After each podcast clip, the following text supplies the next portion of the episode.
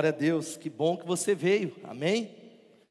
Essa luz vai ser acendida e nós vamos falar hoje sobre a utopia possível, como fizemos isso pela manhã. Tivemos uma, um domingo extraordinário, com muita gente, talvez o culto pela manhã com mais frequência dos últimos tempos. E antes de eu começar a pregar, eu vou falar da semana que vem. Tem muito aviso nessa igreja, Igreja em Movimento. Nós vamos iniciar uma nova série na semana que vem chamada Guard Rail. Para você que não sabe, o guard-rail é isso aqui, são as proteções na pista. Nós vamos meditar durante todo o mês de outubro na carta de Tiago, limites, fé e sabedoria para a vida. Prepara o coração, você vai ler no jejum, e eu tenho convicção que Deus vai falar muito com você. E eu quero falar com você, conversar com você sobre a relação do cristão e a política. Eu falei hoje pela manhã que é um tema complicado, difícil, talvez o sermão mais difícil que eu preguei, posso dizer, na minha vida, mas eu quero encorajar você a olhar para a palavra de Deus. Nós somos uma, uma igreja fundamentada na palavra.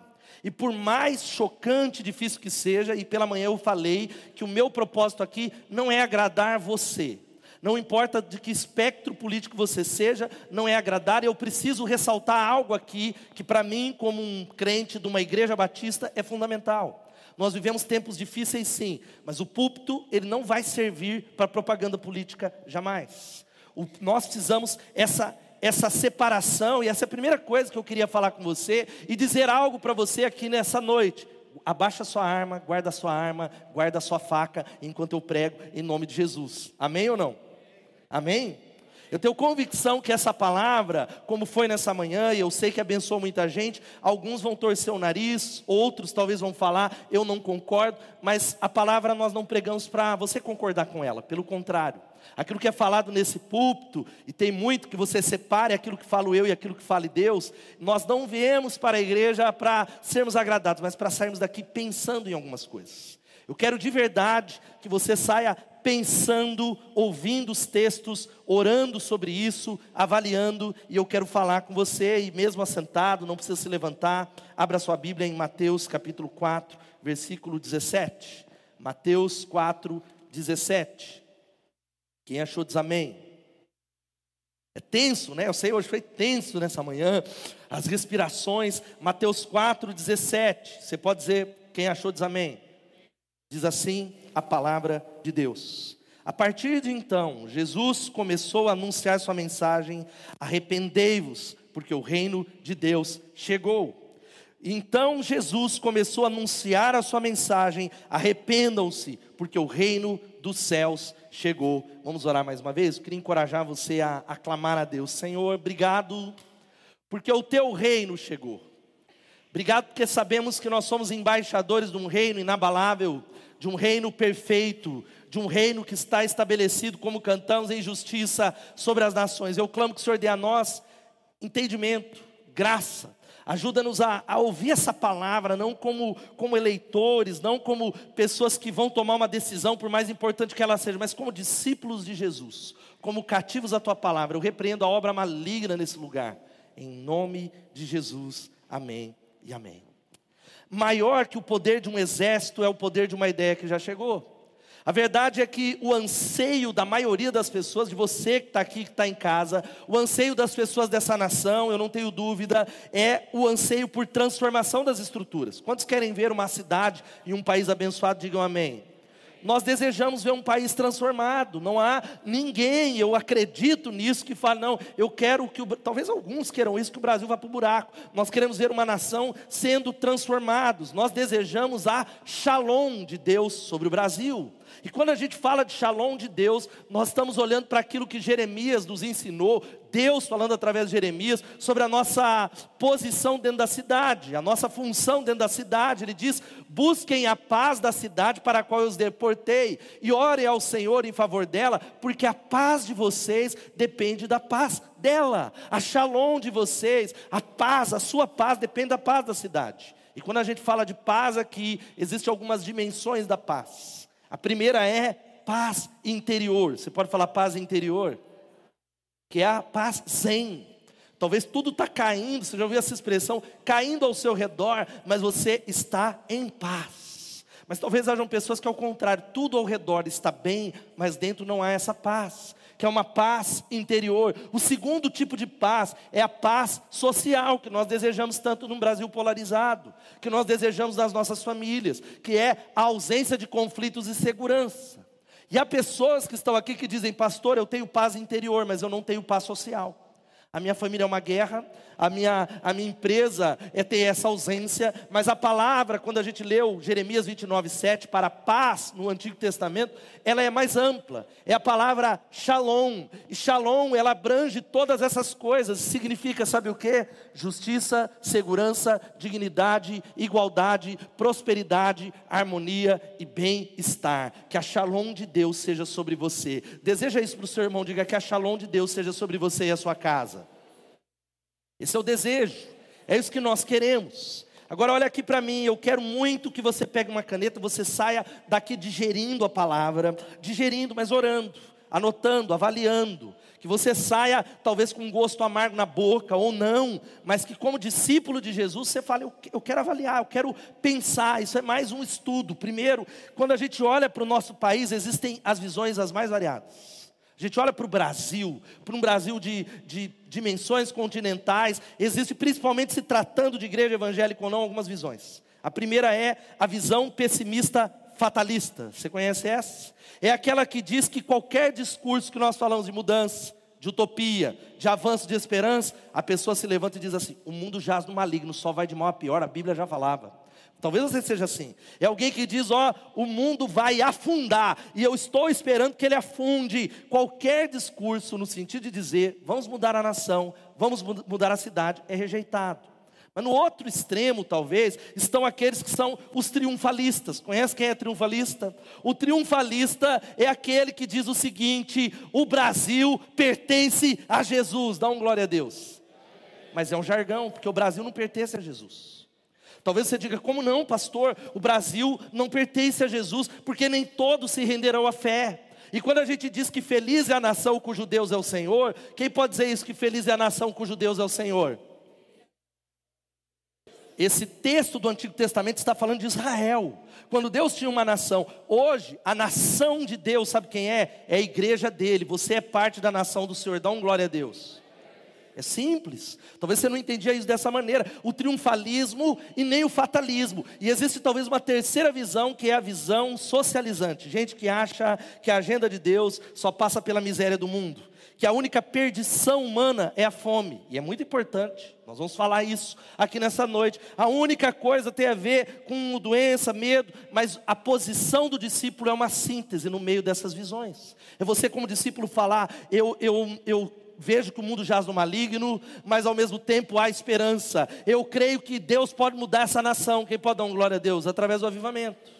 Mas muitos não vão se render. E eu creio que nós vamos servir as pessoas. Porque olha aqui para mim, há um anseio no coração de todos aqui, que é ver as cadeias de corrupção que prendem essa nação serem quebradas. Quem pode dar uma glória a Deus?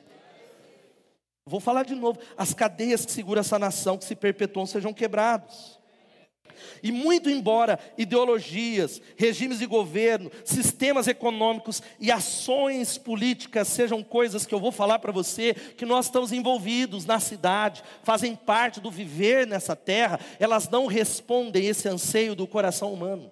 Eles não respondem este anseio, porque nenhum homem, nenhum modelo, nenhum regime, nenhum governante conseguiu concretizar a shalom de Deus. Nenhum e não conseguirá. Por isso que Jesus começa esse texto dizendo: Olha, arrependam-se, porque o reino de Deus chegou. A utopia e esse desejo de ver algo pleno só é completado no início e na inauguração do reino de Deus. Quem está entendendo isso, diga glória a Deus. É o reino, é o reino de Deus, porque é o Evangelho que mostra para nós que existe uma utopia possível. Utopia possível, e a palavra utopia, para você que viu lá, o que, que é essa palavra utopia? É uma palavra grega que tem um duplo sentido: o que não tem lugar, ou aquilo que não vai se realizar, ou que ainda não tem lugar, não se realizou. Ou seja, a cada passo que eu dou, a utopia vai para frente, mas eu fui um pouquinho mais e alguma coisa já se transformou. Utopia é promessa, é profecia, é olhar para o futuro e continuar sonhando, clamando, trabalhando, e essa é uma maneira de dar boas-vindas ao reino de Deus que chegou. Quem está entendendo, diga amém. O reino, e Jesus, ele diz assim: ó, o reino de Deus chegou. E existe uma palavra, e eu já quero abrir, que é na teologia chamado já e ainda não. Diga já e ainda não. Jesus falou que o reino está dentro de nós. O reino chegou na sua família, pastor Regivaldo, porque Jesus é o, o, o governante ali. Mas quando olha para o vizinho, o reino ainda não. Quando a gente olha ao redor, então o reino chegou, mas não na sua totalidade não na sua plenitude, não na sua intensidade. Olha aqui, meu irmão, a mudança das estruturas, não há mudança de estrutura sem mudança de pessoas. Quantos concordam com isso? E essa mudança só é possível com a entrada no reino de Deus. Essa mudança só é possível, não importa, eu não estou aqui antes que você fale, e hoje de manhã foi assim: os que estão mais à direita, é, pastor, tem que falar, os que estão meio ali, pastor, é, é lá de lá, é o reino de Deus. E a palavra nessa noite, eu poderia terminar aqui, é dizer que nós estamos nesse púlpito para anunciar a você o reinado e a soberania de Jesus, que é um reino inabalável, um reino que não pode ser destruído. Quantos podem não, glória a Deus? Eu creio que, sabe o que isso significa? Que quando nós passamos para o comando de Jesus, para o reino de Jesus, as coisas começam a mudar em nós. A maneira de eu, lidar com, de eu lidar com a minha esposa, com os meus filhos, com o dinheiro. E eu creio que política cumpre um papel na construção do reino também. Política é algo humano, mas eu quero dizer para você que as coisas começam a mudar, você entendendo que o Evangelho é o poder de Deus. Você pode dizer assim: o Evangelho é o poder de Deus? Fica comigo, não desliga ainda. Essa é uma palavra para você pensar de que o meu propósito único nessa palavra é talvez equalizar você. Porque existem pessoas que colocam, e eu creio que é muito importante, dia 2 de outubro, você exercer a sua cidadania com consciência cristã. Exercer como cidadão, fazer a sua escolha, sim, nós estamos querendo construir uma nação, mas eles colocam essa escolha acima daquilo que é a nossa principal missão. Eles colocam essa escolha como mais importante do que entender qual é a missão, a sua missão como discípulo de Jesus. Nós colocamos muitas vezes, e os dois lados, há pessoas talvez que já nem vieram no culto hoje, porque a ideologia se tornou idolatria.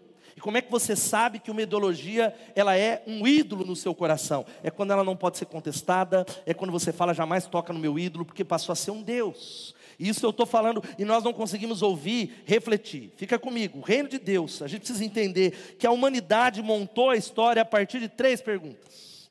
A primeira é quem somos de onde a gente veio, para onde nós vamos. E aí você sabe que o homem inventou filosofias, religião, mas o vazio continua no coração do homem. Quem concorda com essa afirmação?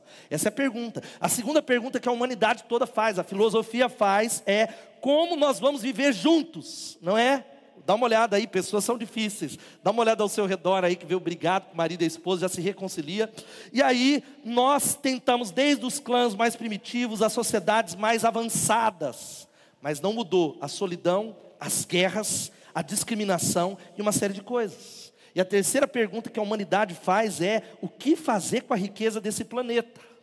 E nós partiu do escambo, a troca de mercadorias para a complexa sociedade do dinheiro, e nós não nos livramos da miséria, da pobreza. Se você é alguém que está envolvido com a Casa Sonha, Janaína está lá atrás, você sabe que há 14 mil famílias em Piracicaba que estão em vulnerabilidade social. E aí, como é que nós respondemos essas coisas? Só o reino de Jesus que responde essas três coisas. A primeira pergunta que é: quem eu sou ou quem somos, nós somos de Deus por meio de Jesus Cristo e pelo poder do Espírito Santo nós devemos viver para Ele. Quem pode dar um glória a Deus?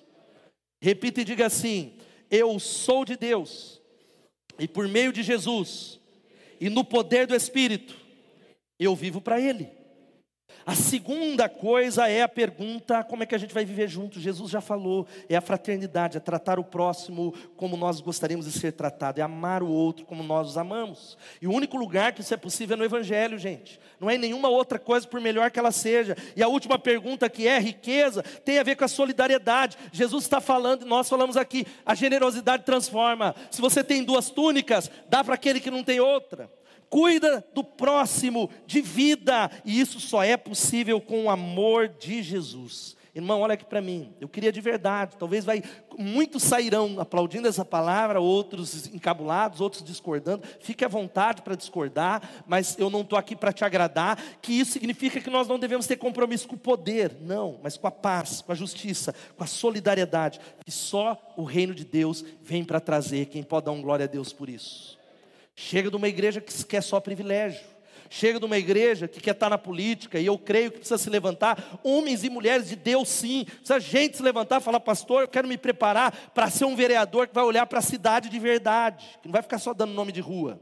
Eu quero ser um vereador que não vai ficar entregando cesta básica, mas que eu vou legislar para todos, não só para o crente, não para arrumar ginásio para a igreja evangélica. Eu não quero ser um vereador que quer só concessão de rádio e TV, não, não. Eu quero sinalizar que o reino de Deus chegou através da minha vocação. Eu quero que as pessoas vejam isso. A igreja tem que sinalizar esse reino. Quem está entendendo isso, diga glória a Deus. Agora, irmão, olha aqui, nós somos todos políticos. Diga assim: eu sou político. Não há nada mais cientificamente inexato do que a pretensão de alguém que diz: eu sou apolítico. Você pode ser apartidário, mas não tem como, porque política é a arte de viver em sociedade, é a participação, a defesa e a gestão da polis, tem a ver com a cidade. Talvez você não está num, num, partido, mas o que nós fazemos, as, as organizações, como a nossa sociedade é estruturada, é política. E a igreja, ela tem uma ação política. Agora guarda aqui para mim, porque eu tenho daqui a pouco quatro coisas bem práticas para você. Cinco coisas bem práticas. Politicamente, eu não sei onde você está. As pessoas são classificadas em alguns grupos. Primeiro é os alienados, diga alienados. É gente que desconhece os dados mais elementares. Eles não compreendem os porquês dos processos. É gente que só sabe, é presidente, mas não sabe nada. E Deus está vendo você brigar na rede social, você não sabe nem quem é seu deputado estadual, seu deputado federal. Deus está vendo que você não sabe quem é o seu candidato a senador. Aliás, você nem sabe o que faz o senador, você nem sabe o que faz o deputado estadual. Por isso, você recebeu um folder. Quem não recebeu o folder na entrada, você pega lá depois. Nós fizemos um vídeo para te ajudar para te ajudar. É o alienado, é aquele que, ah, eu estou nem aí para a política. O segundo grupo são os conscientizados, diga conscientizados. Eles formam opinião pública consciente, se interessam, eles se mantêm informados. Ele é um crente. Quem é crente aqui nessa noite de verdade, dá um glória a Deus? Ele pensa, ele avalia, ele não fica só num, num, lado, ele vai avaliar, ele começa a pegar essa palavra e ele entende que ele vota como um cristão. Ele vota como um servo de Deus, mas ele é alguém que está avaliando, pensando, relevando, fazendo opções conscientes. E aí vem o terceiro tipo de pessoas que são os engajados, que é uma parcela dos conscientizados que quer conduzir os acontecimentos, mesmo que não seja de maneira política é o cabeleireiro que está lá, que está construindo a sociedade, é o construtor, é o empresário, é o professor, é pessoas que por vias eleitorais ou não, formais ou informais, pacíficas e até violentas, eu espero que não seja o seu caso, amém? Do presidente da república a um barbeiro, a um líder estudantil partidário, que é alguém que quer desenvolver essa nação que quer se engajar, que quer conversar com segmentos, dizendo que a gente tem uma responsabilidade, porque olha aqui para mim, meu irmão, olha aqui em nome de Jesus. Não adianta nada você brigar com a sua família no churrasco por causa de política, se você não é um cidadão que está construindo a nossa cidade. Se você não é alguém que está de olho, falando, eu sou um agente do reino aqui, eu estou consciente do que se passa aqui na nossa cidade. Quem pode dar um glória a Deus? Porque o que eu vejo, e eu quero falar, abrir o meu coração, eu creio nos valores da família. Quem pode dizer amém? Nós cremos, somos igreja de Jesus. E eu vejo às vezes crente por causa do que não gosta do candidato. Ah, não, então não vou nem. Eu creio nisso. Só que o que eu não concordo, e nós não vamos fazer isso, é algo que é usar o Estado para evangelizar o Estado. É talvez igreja e Estado são separados, ou seja, e entenda bem isso: Estado laico não é Estado não religioso. Não existe ninguém, até mesmo o ateu, ele leva os deuses dele para a Câmara Estadual e Federal. O ateu, ele tem os deuses. O campo da política é uma batalha de Deus. Então, quando alguém vem com esse papinho, você não pode pôr a sua religião, não tem como. Nós levamos quem nós somos. Mas o que não pode ter é nós acreditarmos que colocar um prefeito evangélico, o Brasil vai ser de, a cidade vai ser de Jesus. Se colocar, eu, e eu não estou dizendo que isso é ruim. Quem pode dizer isso seria bom? Se ele for preparado, isso é muito bom. A influência cristã vai mudar uma nação, vai mudar uma cidade, dá um glória a Deus. mas o Evangelho muda as pessoas de dentro para fora. Eu falei, ouvi um amigo pregar, você viu um tempo atrás, leis absurdas que nós crentes aplaudimos e achamos que estamos mudando a nação. A partir de agora, a Bíblia e as crianças são obrigadas a ler a Bíblia na escola. E você fala, pastor, você é contra isso? Você que é crente, nem você lê a Bíblia, você que pode ler. Você que tem que ler, você sabe que eu estou falando não ler. Aí sabe o que vai acontecer? Um menininho, que a família não é nem crente ainda, que poderia receber um convite para a célula e ficar apaixonado pela palavra, ele vai odiar crônicas, porque ele foi obrigado a ler na escola. Ele foi na base da porrada, da lei, da lei, ó, é obrigado. Vocês estão entendendo? Quantos estão entendendo isso nessa noite? É uma palavra que parece que é o contrário, mas que nós acreditamos que o Evangelho é um trabalho subversivo de influência e não dominação. Diga assim: influência e não dominação.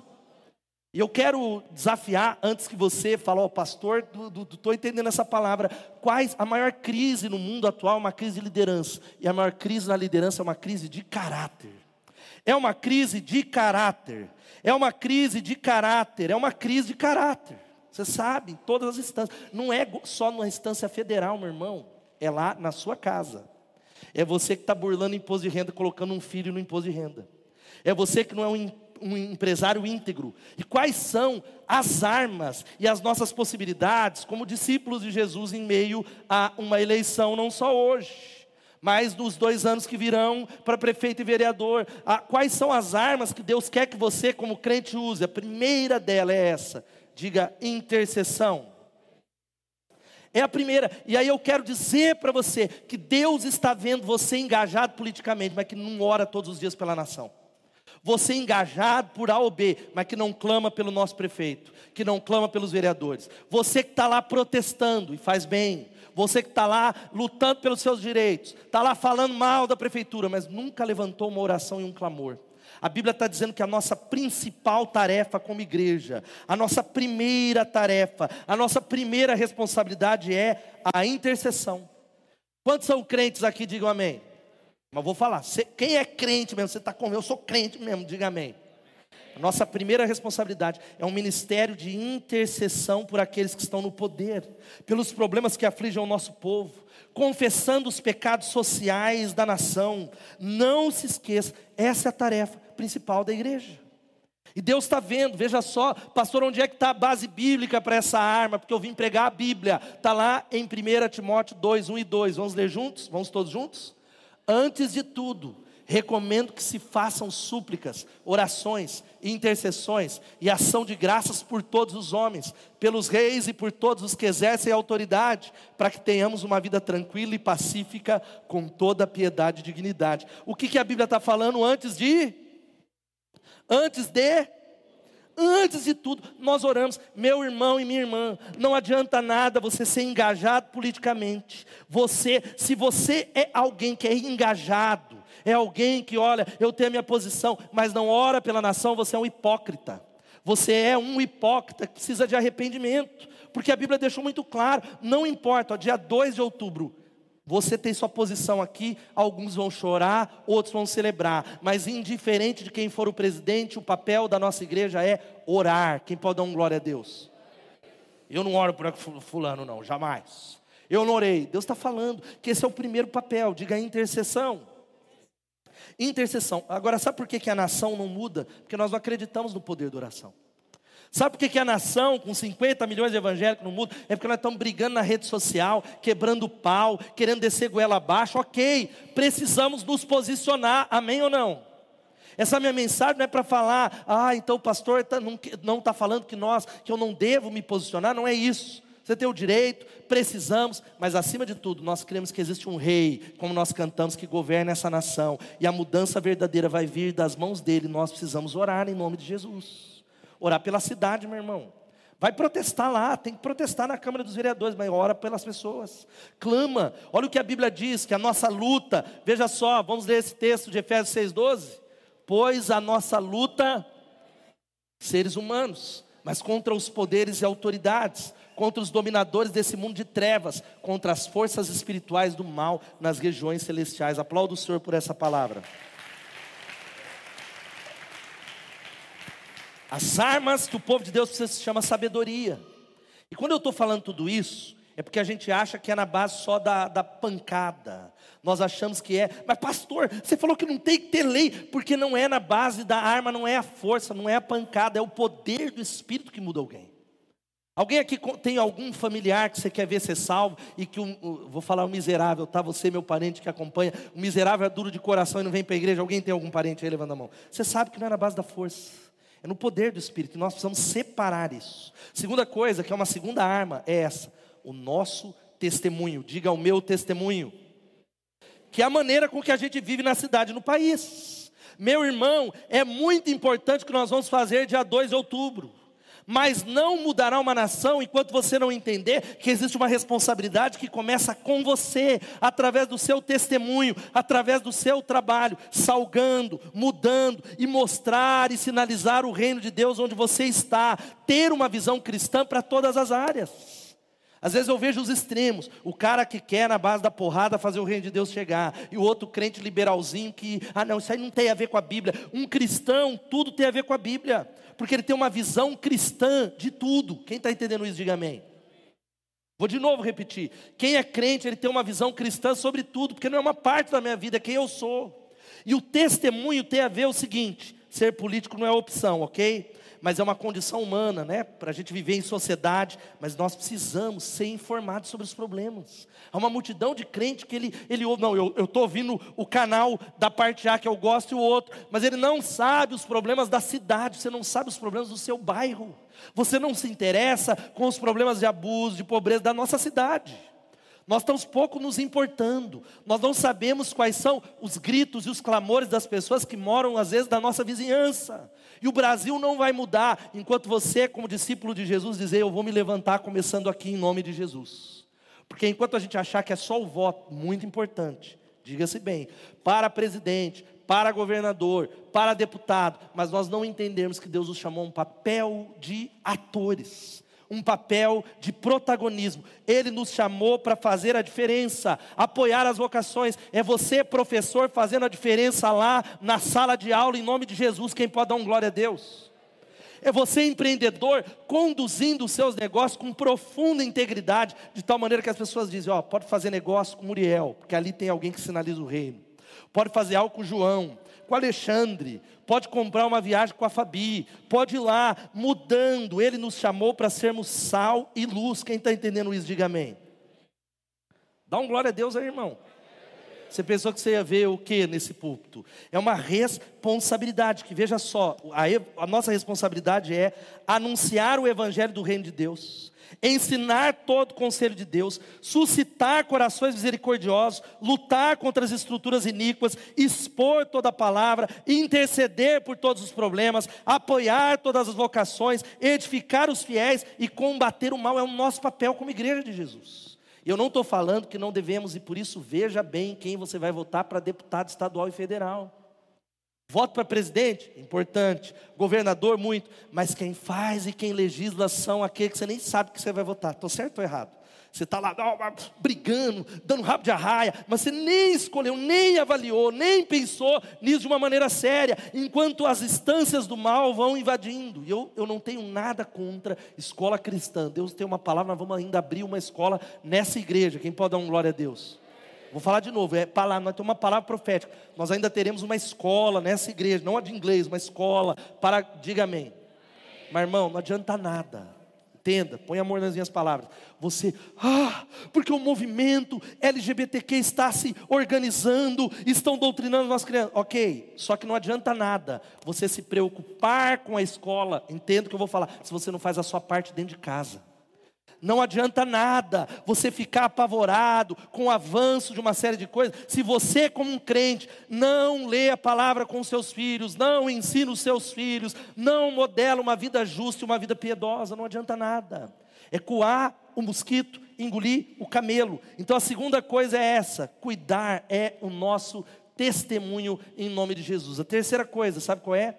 Influenciar, que é quase a primeira. Primeiro o meu testemunho, mas a segunda é a proclamação, é influenciar coletivamente a cidade e o país. Quem pode dar um glória a Deus por isso? Nós precisamos anunciar os valores. Meus irmãos, esse púlpito eu vou falar, nós somos a favor dos valores da família. Nós somos contra, se você não é, problema é porque nós somos a favor da Bíblia. Mas olha aqui, os cristãos têm que sair do gueto. Nós precisamos nos levantar, nós precisamos nos mobilizar, não para dominar, mas para servir e influenciar essa nação. Precisa ter crente que se levanta e que fala: Pastor, eu vou servir eu vou ser um vereador, mas não vou ser um vereador evangélico que não sabe nada de legislação, de, de políticas públicas, que não entende nada dos problemas da cidade. Eu vou ser diferente, eu vou fazer a diferença, eu vou entender de teologia, eu vou buscar a Deus, eu vou ser levantado por Deus dessa montanha da política. Quem pode dar um glória a Deus?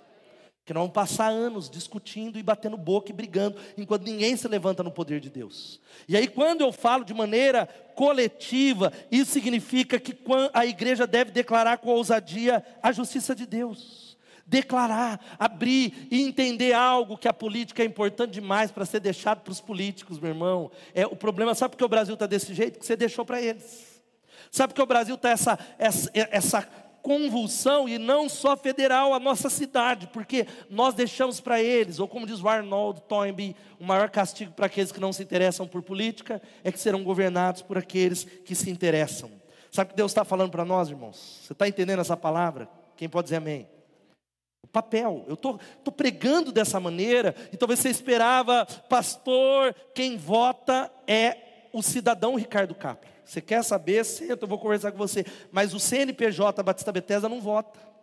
Nós não acreditamos em voto de cabreiro. Não importa quando você fala, pastor, mas o tempo é difícil. Nós queremos levantar discípulos que pensem de maneira cristã.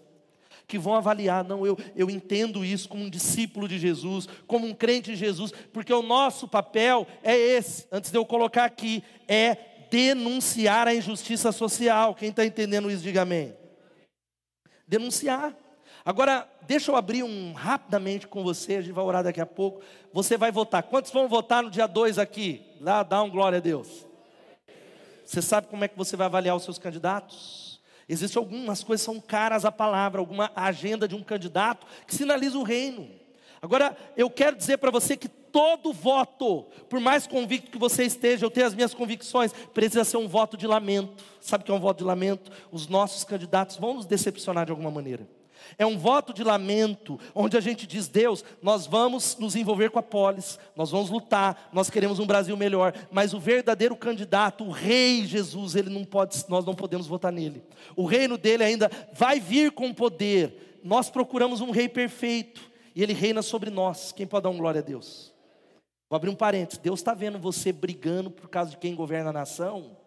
Você não está preocupado com quem governa a sua vida. Você não está preocupado em, em, dar o domínio sobre a sua vida, mas vamos para a agenda de um candidato. Primeiro, a cura institucional. Vamos ler Isaías 5, 23.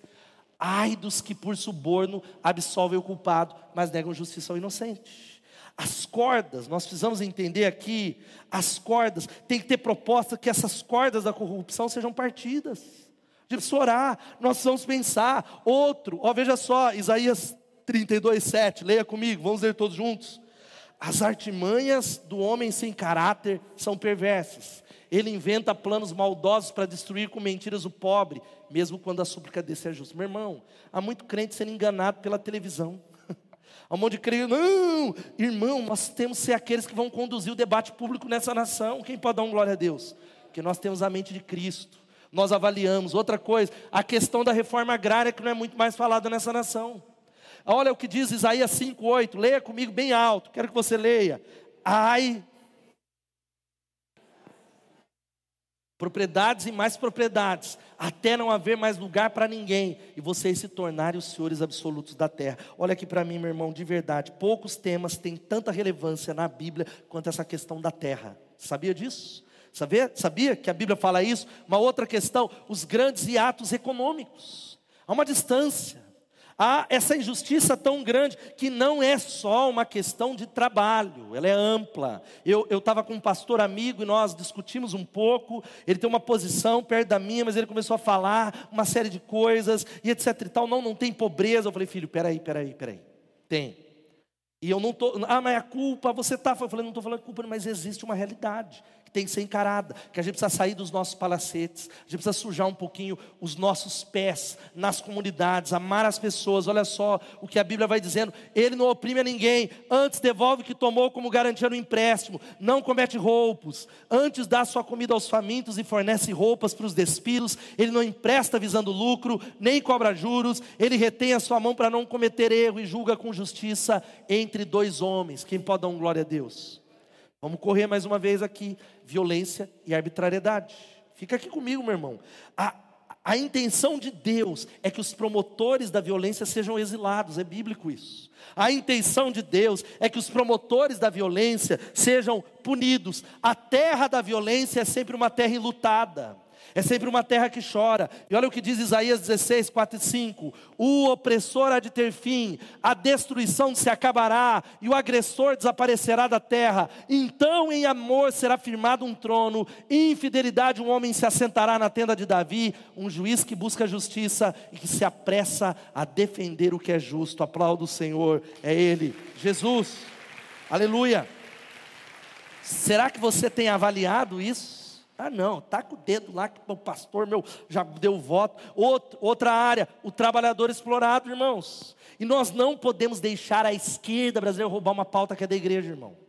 Eu tenho visto, ideologia é idolatria, vença a sua idolatria, tanto para um lado quanto para o outro. Existem pautas que são nossas são nossas, é sua como discípulo. E olha o que diz a Bíblia: vejam o salário dos trabalhadores que ceifaram os seus campos e que vocês retiveram com fraude, está clamando contra vocês. O lamento dos ceifeiros chegou aos ouvidos do Senhor dos Exércitos. Diga misericórdia. A gente precisa pensar: quem é que tem propostas? Talvez é você sobre isso. Quem concorda que os salários são muito baixos na, na nossa nação ou, ou em Piracicaba, que paga-se muito pouco? Quem concorda? Está ganhando bem, né, irmãos? Glória a Deus, dízimo aumentando, aleluia, etc e tal. A gente precisa se levantar. Uma outra coisa, os menores abandonados, o aborto e a mortalidade infantil. Olha o que a Bíblia diz, uma promessa: nunca mais haverá nela uma criança que viva poucos dias e um idoso que não complete os 100 anos de idade. Quem morrer aos 100 anos será jovem. Quem pode dar um glória a Deus por isso? Vou repetir: quem viver até 100 anos vai ser jovem. Quem quer viver até os 100 anos? Aleluia. Vocês querem ir embora, irmãos? Eu quero viver até os 100 anos, é promessa para o milênio. E a Bíblia diz: e quem não chegar aos 100 será maldito. Mas isso é um padrão da palavra, é a utopia do reino. Vai ser consumado quando Jesus voltar. Mas olha aqui para mim: aborto é assunto sério, porque o aborto é o assassinato de uma geração. O aborto é o assassinato de uma geração. O aborto é algo que nós precisamos entender quando a gente lê a Bíblia, o Antigo Testamento. Um demônio, demônio não é algo que extingue, demônio é um ser espiritual. É um ser de milhares de anos que ainda existe, Moloque. Sabe como ele satisfazia? Com o assassinato, onde os reis matavam as crianças. Você acha que esse demônio, ah não, ele está na nossa sociedade. E eu vejo uma porção de crentes defendendo o aborto uma porção de crentes dizendo: não, a Bíblia está dizendo, vamos ler Salmo 139, 14 a 16, vamos ler todos juntos? Eu te louvo, porque me fizeste de modo especial e admirável, tuas obras são maravilhosas, disso eu tenho plena certeza, meus ossos não estavam escondidos de ti, quando em secreto eu fui formado e entretecido como nas profundezas da terra. Os teus olhos viram o meu embrião, todos os dias determinados para mim foram escritos no teu livro, antes de qualquer deles existir. Aleluia, aleluia, glória a Deus. Jeremias vai dizendo: Antes de formá-lo no ventre, eu te escolhi. A Bíblia está dizendo: Antes de você nascer, eu o separei e eu designei você como profeta às nações, diz o Senhor. Há tantas coisas para a gente pensar. Tinha uma outra coisa aqui, ó, a devastação ecológica, a terra está de luto, e, e, essa questão nós vamos pensar também. E isso, golpismos, e governos ilegítimos. Vamos ler Oséias 8,4. Eles instituíram um rei sem o meu consentimento, escolheram líderes sem a minha aprovação. Meu irmão, vou falar uma coisa para você. Às vezes nós estamos tão convictos. Você, você tem orado sobre a decisão que você vai tomar no dia 2 de outubro? Ou não, não, tá com o dedo, não quero nem. Você tem que orar e falar, Deus, esse é o candidato a deputado estadual. Eu, eu, eu vou exercer a minha cidadania, mas eu quero a direção do Senhor. eu vou escolher o senador, e eu sei que eu voto com lamento, Deus, eu estou colocando isso diante do Senhor, eu estou orando a Deus, há algo em nome de Jesus. Quem disser ao ímpio, você é justo, será amaldiçoado pelos povos e sofrerá a indignação das nações. E uma das últimas coisas, idolatria, diga idolatria. Nós não faremos cristãos com base de leis, não é através da pregação do Evangelho. Quem está entendendo isso, diga amém. Porque é, essa questão não deu certo no Império Romano. Constantino, hoje eu falei de Constantino, o pessoal falou, pastor, você falou do Rodrigo Constantino? Eu falei, não, era o imperador romano. Constantino, ele cristianizou o Império Romano, e o resultado está aí. O Evangelho é algo que não tem a ver, não é desse mundo, meu irmão. Você não ganha alguém na base da canetada, você não obriga ninguém a adorar a Deus. O Evangelho muda o homem de dentro para fora. O Evangelho tem a ver com uma mensagem reconciliência com Deus. Mas mesmo assim, a idolatria, a terra idólatra, olha o que Deus diz, vamos ler todos juntos? Com ira indignação me vingarei das nações que não me obedeceram. O Brasil tem colhido um alto preço por causa de anos e anos de idolatria, de tantos anos. E aí, sabe o que nós precisamos entender? Olha aqui, eu podia fechar essa palavra falando uma coisa para você. A nossa principal tarefa é proclamar o reino de Deus. Quem crê nisso, dá um glória a Deus. Somos representantes, pertencemos a uma igreja que manifesta a cidade de Deus no meio da cidade dos homens, mas a nossa principal tarefa é proclamar o reino de Deus. Sabe qual que é chegando perto do final? Envolvimento ativo. Diga envolvimento ativo. Diga ação. Ou seja, sabe o que nós precisamos entender? Eu concordo com o Paul Freston. Ele diz que a igreja, como instituição, não deve se envolver na política. Os evangélicos, eles, eles, agora os evangélicos devem se envolver politicamente, não no nome das suas igrejas, não em nome das suas igrejas, mas em grupos de pessoas que pensam politicamente trazendo, pensando de maneira cristã, os valores da fé cristã, os valores do reino de Deus, sinalizando os valores da justiça, porque guarda o que eu quero falar, Jesus é o nosso modelo, quem pode dizer amém? Ele falou: dai a César o que é de César. É, vocês, hoje a gente vive um tempo que a gente prega a Bíblia, tanto um lado como o outro, fala, ah, não é bem por aí. Quem crê que Jesus é o nosso modelo, diga amém. Jesus, ele não quis tomar o poder de Roma. Jesus, presta atenção, não tinha projeto de poder. O projeto de Jesus não é dominação, mas é serviço. Igreja Batista Bethesda, o nosso projeto é um projeto de servir essa cidade, essa nação. Sabe qual é o nosso projeto? É uma toalha na mão e uma bacia. É uma toalha e uma bacia em cada canto no nome de Jesus. Quem pode dizer amém?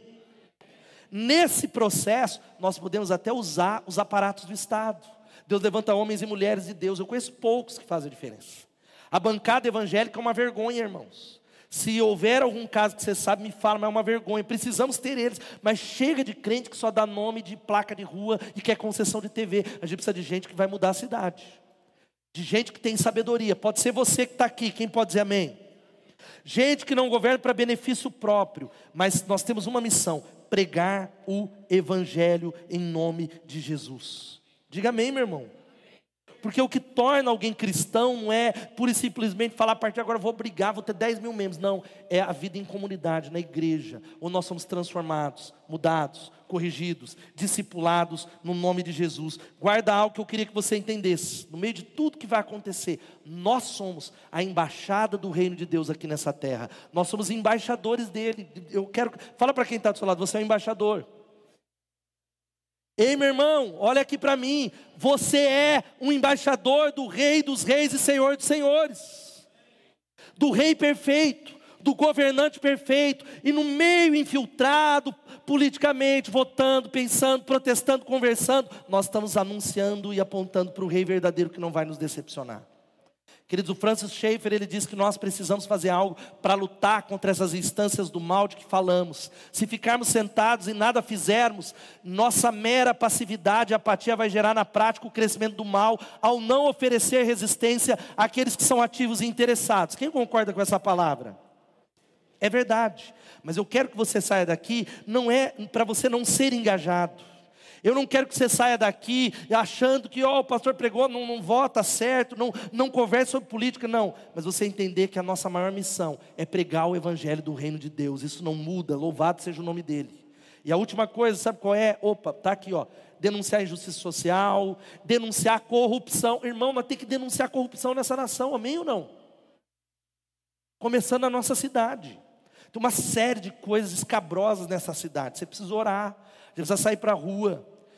Você já viu como é o asfalto dessa? Eu vou ser preso, processado, o asfalto dessa cidade? Ah, não, é porque. Então, deixa eu mudar de assunto. Vamos lá. Denunciar a injustiça, denunciar a corrupção e encorajar o justo. Diga encorajar o justo. Quantos são empreendedores que vão estar aqui amanhã? Ou quem é empreendedor, levanta a mão aqui. Eu quero encorajar você a ser o maior exemplo de integridade, de serviço prestado, que vai sinalizar o reino de Deus para mudar essa cidade a longo prazo, para a glória de Deus. Que você, estudante, seja alguém que pense, às vezes o crente cristão, ele, ele é o que menos sabe de teologia, ele não sabe debater com o cara, porque não lê, ele, ele, não, ele não avalia, ele não ora. É por isso que nós queremos encorajar o justo e mudar a cidade através daquilo que Deus chamou a fazer. A Casa Sonha, a Basca está aqui para entender que a nossa missão é além dessa posição terrena no nome de Jesus. E a última coisa, vai chegar um músico aqui, amar intensamente. Vamos falar isso, amar intensamente? Irmão, eu quero falar algo para você em nome de Jesus, de que nós precisamos nos posicionar, amém? Fala para o irmão, você precisa se posicionar, mas nós precisamos, acima de tudo, amar, essa é a arma do reino de Deus. O que eu estou vendo de igreja se dividir por causa de política, o que eu estou vendo de igrejas se matarem, eu estou vendo, você está brigado com um parente seu por causa de política. Eu conheço gente da igreja que falou, pastor, teve um churrasco, saiu porrada, um contra o outro por causa de política. Gente que saiu no tapa, não fala, ah, não gosto desse pastor por causa daquilo. Eu quero dizer para você, se posicione, dialogue, converse, ó, corrija, mas ame o seu irmão no nome de Jesus. Baixa a espada verbal, porque a ironia do cristianismo é uma multidão de gente que caiu na tentação do poder. A ironia do cristianismo é que nesse processo que nós queremos votar bem, gente que caiu na tentação do poder, seja sexual, seja político, mas Jesus é o nosso modelo perfeito. Quantos entendem isso? Digam amém. Ele não se prostrou ao poder. Ele continuou sinalizando o reino e falou: Ó, o meu reino não é desse mundo. Vocês, meus filhos, entendam isso. E a igreja precisa se esforçar para viver em amor, justiça e equidade. Nós paramos de lavar os pés uns dos outros. A ironia que a gente precisa entender é que o papel da igreja, você como cidadão, você vai votar lá no dia 2, amém ou não? Mas como igreja, o nosso papel é toalha e bacia. Diga toalha e bacia. Lavar os pés. Amar as pessoas. A gente se esqueceu no meio dessa briga política de lavar os pés uns dos outros. Eu tenho pastores, amigos que pensam completamente diferentes do que eu. Nós temos discussões. Falo, cara, está errado teologicamente, porque o meu, meu campo é teologia. Está errado você defender isso, isso, isso. Mas nós amamos. Nós sentamos na mesma mesa. Discordo, protesto, falo, mas nós precisamos entender que o Evangelho muda uma nação com esse entendimento. Olha o que está lá em 1 João capítulo 3, 10 e 11. Vamos ler, eu quero que você leia comigo e guarde isso. Vamos lá. Dessa forma sabemos quem são os filhos de Deus e quem são os filhos do diabo. Quem não pratica justiça não procede de Deus, e também quem não ama o seu irmão. Esta é a mensagem que vocês ouviram desde o princípio: que nos amemos uns aos outros. Será que você consegue amar o outro? Será que você consegue? Por isso que o que nos une não é direita e esquerda, meus irmãos, é Jesus Cristo, Rei dos Reis e Senhor dos Senhores. Por isso que eu não gosto. Existe uma, uma ideologização, sim. Mas eu não gosto da palavra guerreiro cultural. Não gosto. Nós somos embaixadores, porque guerra, o que, que a gente faz com o inimigo? Hã? O que, que a gente faz com o inimigo?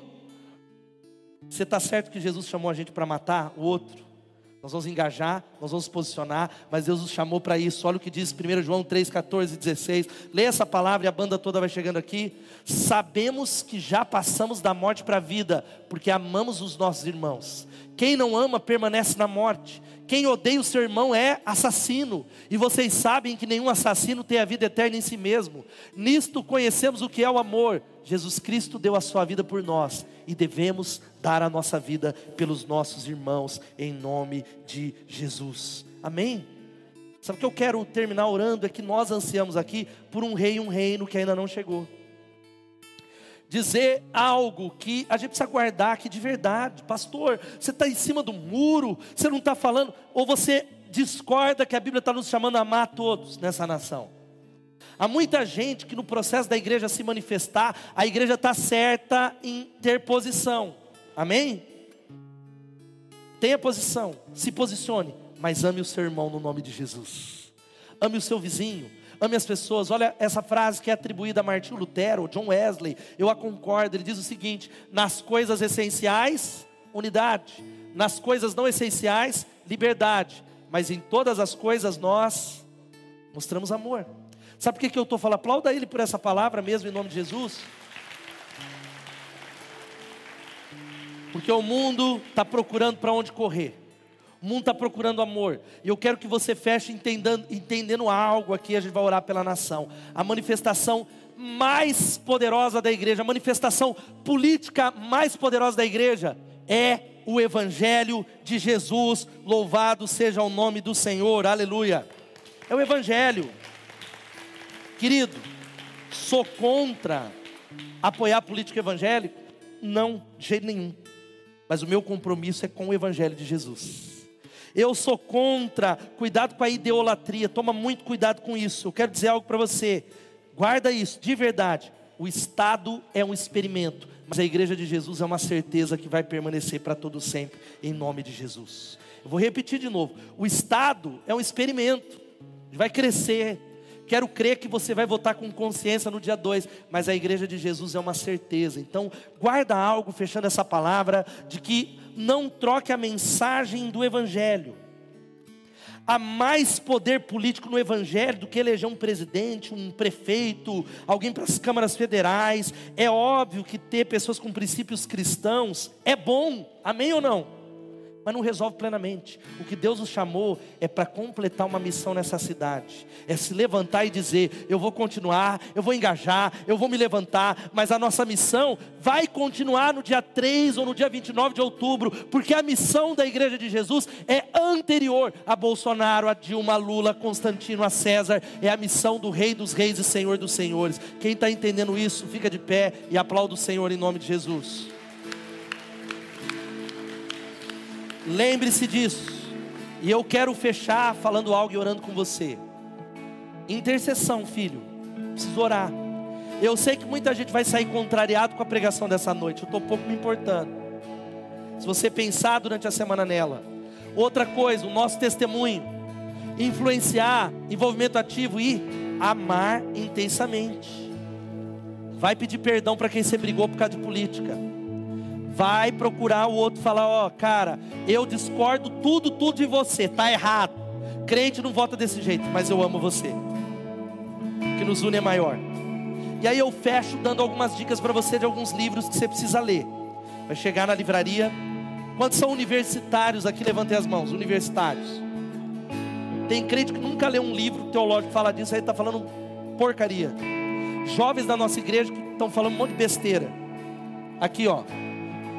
Brasil Polifônico, os Evangélicos e as Estruturas de Poder do Davi Lago, vale muito a pena o pastor Davi Lago. Esse livro extraordinário do Jonathan Lehman, Porque se enfurece as nações, reflexões sobre fé e política em tempos de polarização, visões e ilusões políticas do David Coises e política segundo a Bíblia, princípios que todo cristão deve conhecer do N. Gruden. Passa lá, vamos crescer para a glória de Deus.